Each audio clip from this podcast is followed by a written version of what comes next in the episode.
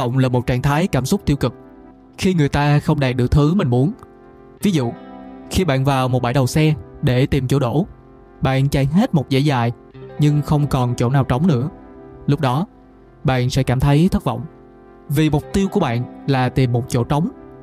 Nhưng những chiếc xe khác đã đậu sẵn ở đó rồi. Do đó, bạn không thể nào đạt được điều mà bạn muốn. Chữ thất vọng thật ra rất hay. Thất có nghĩa là mất, còn vọng ở đây là kỳ vọng. Ở đời có nhiều thứ làm cho bạn cảm thấy thất vọng. Nó có thể đến từ bên ngoài, thậm chí là ngay cả ở bên trong của bạn. Những thứ bên ngoài là những điều kiện xung quanh cản trở bạn làm điều mà bạn muốn. Ví dụ như khi bạn đang đi ở trên đường mà lớp xe bị xẹp, cầu hôn nhưng lại bị từ chối. Mở tủ lấy thức ăn cho bé cún nhưng phát hiện ra là không còn gì để cho nó ăn nữa. Hay nói một cách khác là bạn cảm thấy bị thất vọng bởi bốn từ thôi. Đó là hoãn, bại, khước và mất. Thứ nhất là hoãn. Hoãn ở đây là hoãn lại. Khi bạn chờ đợi một món đồ đang đặt ở trên Shopee giao tới mà món đồ đó bị kẹt ở kho hàng mấy ngày liền không di chuyển, bạn sẽ cảm thấy bị thất vọng. Thứ hai là bại. Bại có nghĩa là thất bại hay là bất thành. Ví dụ như khi bạn hứa hẹn được thăng chức, nhưng tới ngày đó thì chuyện bạn muốn nó lại không xảy ra, cho nên bạn cảm thấy bị thất vọng. Còn thứ ba, đó là khước. Khước ở trong từ khước từ hay là từ bị từ chối. Khi bạn đưa ra một lời đề nghị hoặc là yêu cầu, đồng nghĩa với việc lúc đó bạn đang mang một kỳ vọng nào đó nhưng khi yêu cầu hay là đề nghị không được thực hiện, từ kỳ vọng sẽ chuyển thành thất vọng cuối cùng, thứ tư là mất mất ở trong từ mất mát hay là thua cuộc khi bạn đang sở hữu một thứ gì đó, một món đồ hay là một mối quan hệ cùng với một người nào đó, cảm giác chắc chắn mọi thứ sẽ đều y như cũ, làm cho bạn yên tâm. Nhưng khi bạn mất đi thứ đó, mất đi mối quan hệ đó cùng với một người, bạn sẽ cảm thấy thất vọng. Vì bạn đã nhận ra là mọi thứ đều phải thay đổi. Như vậy thì tính ra có nhiều thứ có thể làm cho một người cảm thấy thất vọng. Nghĩ lại thì ai nói câu là sẽ không khiến cho một người nào đó thất vọng, thì thường sẽ có hai trường hợp một là họ phải cực kỳ nỗ lực để đạt được kỳ vọng của người kia. Còn hai là họ chỉ nói to, nói khỏe mà bên trong sáo rỗng. Trường hợp thứ hai thì có vẻ nhiều hơn. Vì ở trong xã hội, những người mà hứa hẹn nhiều thì người ta mới tin tưởng, đặc biệt là những người chưa biết gì về họ. Chưa biết liệu mình có làm được hay không, nhưng cứ hứa trước đã, rồi tính sau. Xã hội ngày nay đầy rẫy những người như vậy, cho nên ai mà chả từng thất vọng. Lại nói về những yếu tố gây ra sự thất vọng người ta còn chia ra thành hai nhóm nữa một nhóm là social tức là xã hội còn một nhóm thứ hai là non social tức là phi xã hội cứ liên quan đến những người khác hay là một tập thể thì ta gọi đó là xã hội. Ví dụ như khi đang chạy ở trên đường cao tốc, cho phép bạn chạy tối đa 120 km/h mà người phía trước của bạn cứ chạy 50 km/h thì lúc đó có thể là bạn sẽ bị thất vọng. Vì sao mà người kia lại chạy chậm quá như vậy? Chạy đã chậm mà còn chạy ở lên bên trái nữa. Hoặc là khi vào rạp chiếu phim, những người ngồi phía trước bạn quá cao, lưng của họ quá dài cho nên đã cản trở tầm nhìn của bạn. Điều đó sẽ làm cho bạn cảm thấy thất vọng. Hoặc là một chuyện khác dễ làm cho bạn thất vọng hơn là về văn hóa xếp hàng của nước ta. Tuy là bây giờ đã đỡ hơn rất nhiều rồi nhưng chắc chắn là những chuyện liên quan đến văn hóa xếp hàng vẫn còn. Năm ngoái có thời điểm mà cấp hộ chiếu mới rất khó khăn vì người ta đã đổi lại quy trình và thay hộ chiếu mới.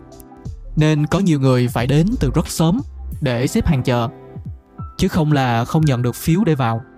Mình đến từ lúc 4 giờ sáng. Cũng có nhiều người đến sớm giống như mình. Nhưng khi chỗ nhận hồ sơ gần mở cửa, Thì có một chị còn khá trẻ, Cỡ chấm 30 tuổi. Từ đâu đi vào chen lên đầu hàng. Lúc đó, có quá trời người nói lên nói xuống. Trong đó có những cô bác hơn 50-60 tuổi vẫn đứng xếp hàng chờ.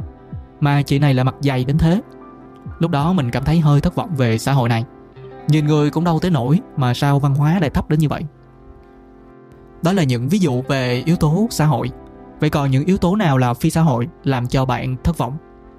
Đó là khi không liên quan đến con người.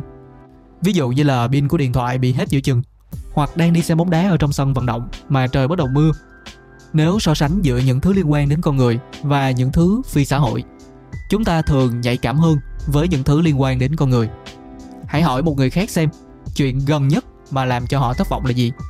Đa số sẽ là liên quan đến một người khác như là sếp, như là bạn gái, như là đồng nghiệp hoặc là gia đình.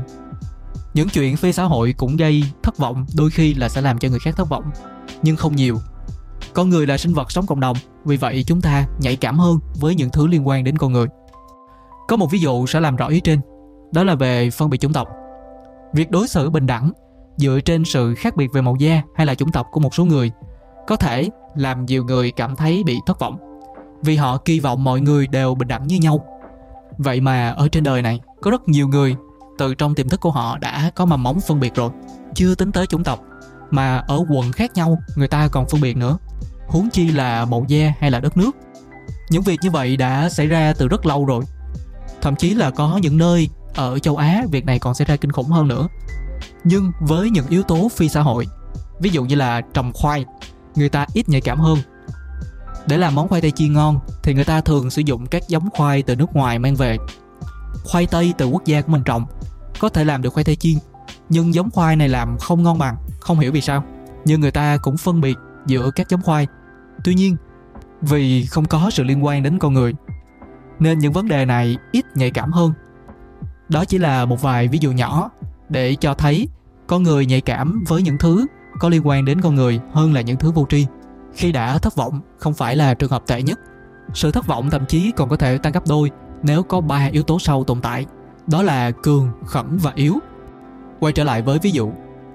Khi mà bạn không tìm thấy chỗ đậu xe ở trong bãi, trong khi sắp tới giờ của một cuộc họp quan trọng, ví dụ này sẽ giải thích cả ba yếu tố trên. Thứ nhất là cường cường ở đây là cường độ liên quan đến áp lực hoặc là sức ép. Khi bạn đi vào bãi đậu xe mà không tìm thấy chỗ đậu, sức ép trong tình huống này đó là khó khăn của việc tìm chỗ trống. Vì khi nhìn xung quanh, bạn thấy không còn chỗ nào cả, do đó sức ép rất lớn.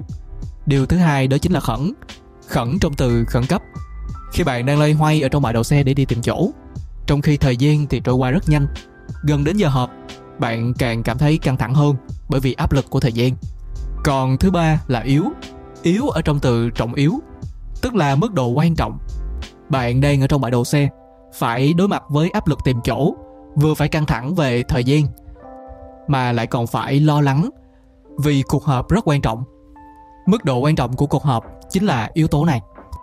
Mỗi yếu tố giống như là một tảng đá được xếp chồng lên vai của bạn, làm cho mức độ thất vọng tăng lên. Thực tế còn một yếu tố nữa, đó chính là tần suất giống như là ngày nào bạn cũng gặp tình huống tương tự như vậy.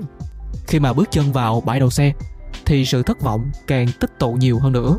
Và đó là toàn bộ những yếu tố gây thất vọng từ bên ngoài. Đó là toàn bộ nội dung của số ra lần này. Và đừng quên nhấn đăng ký để không bỏ lỡ số ra tiếp theo.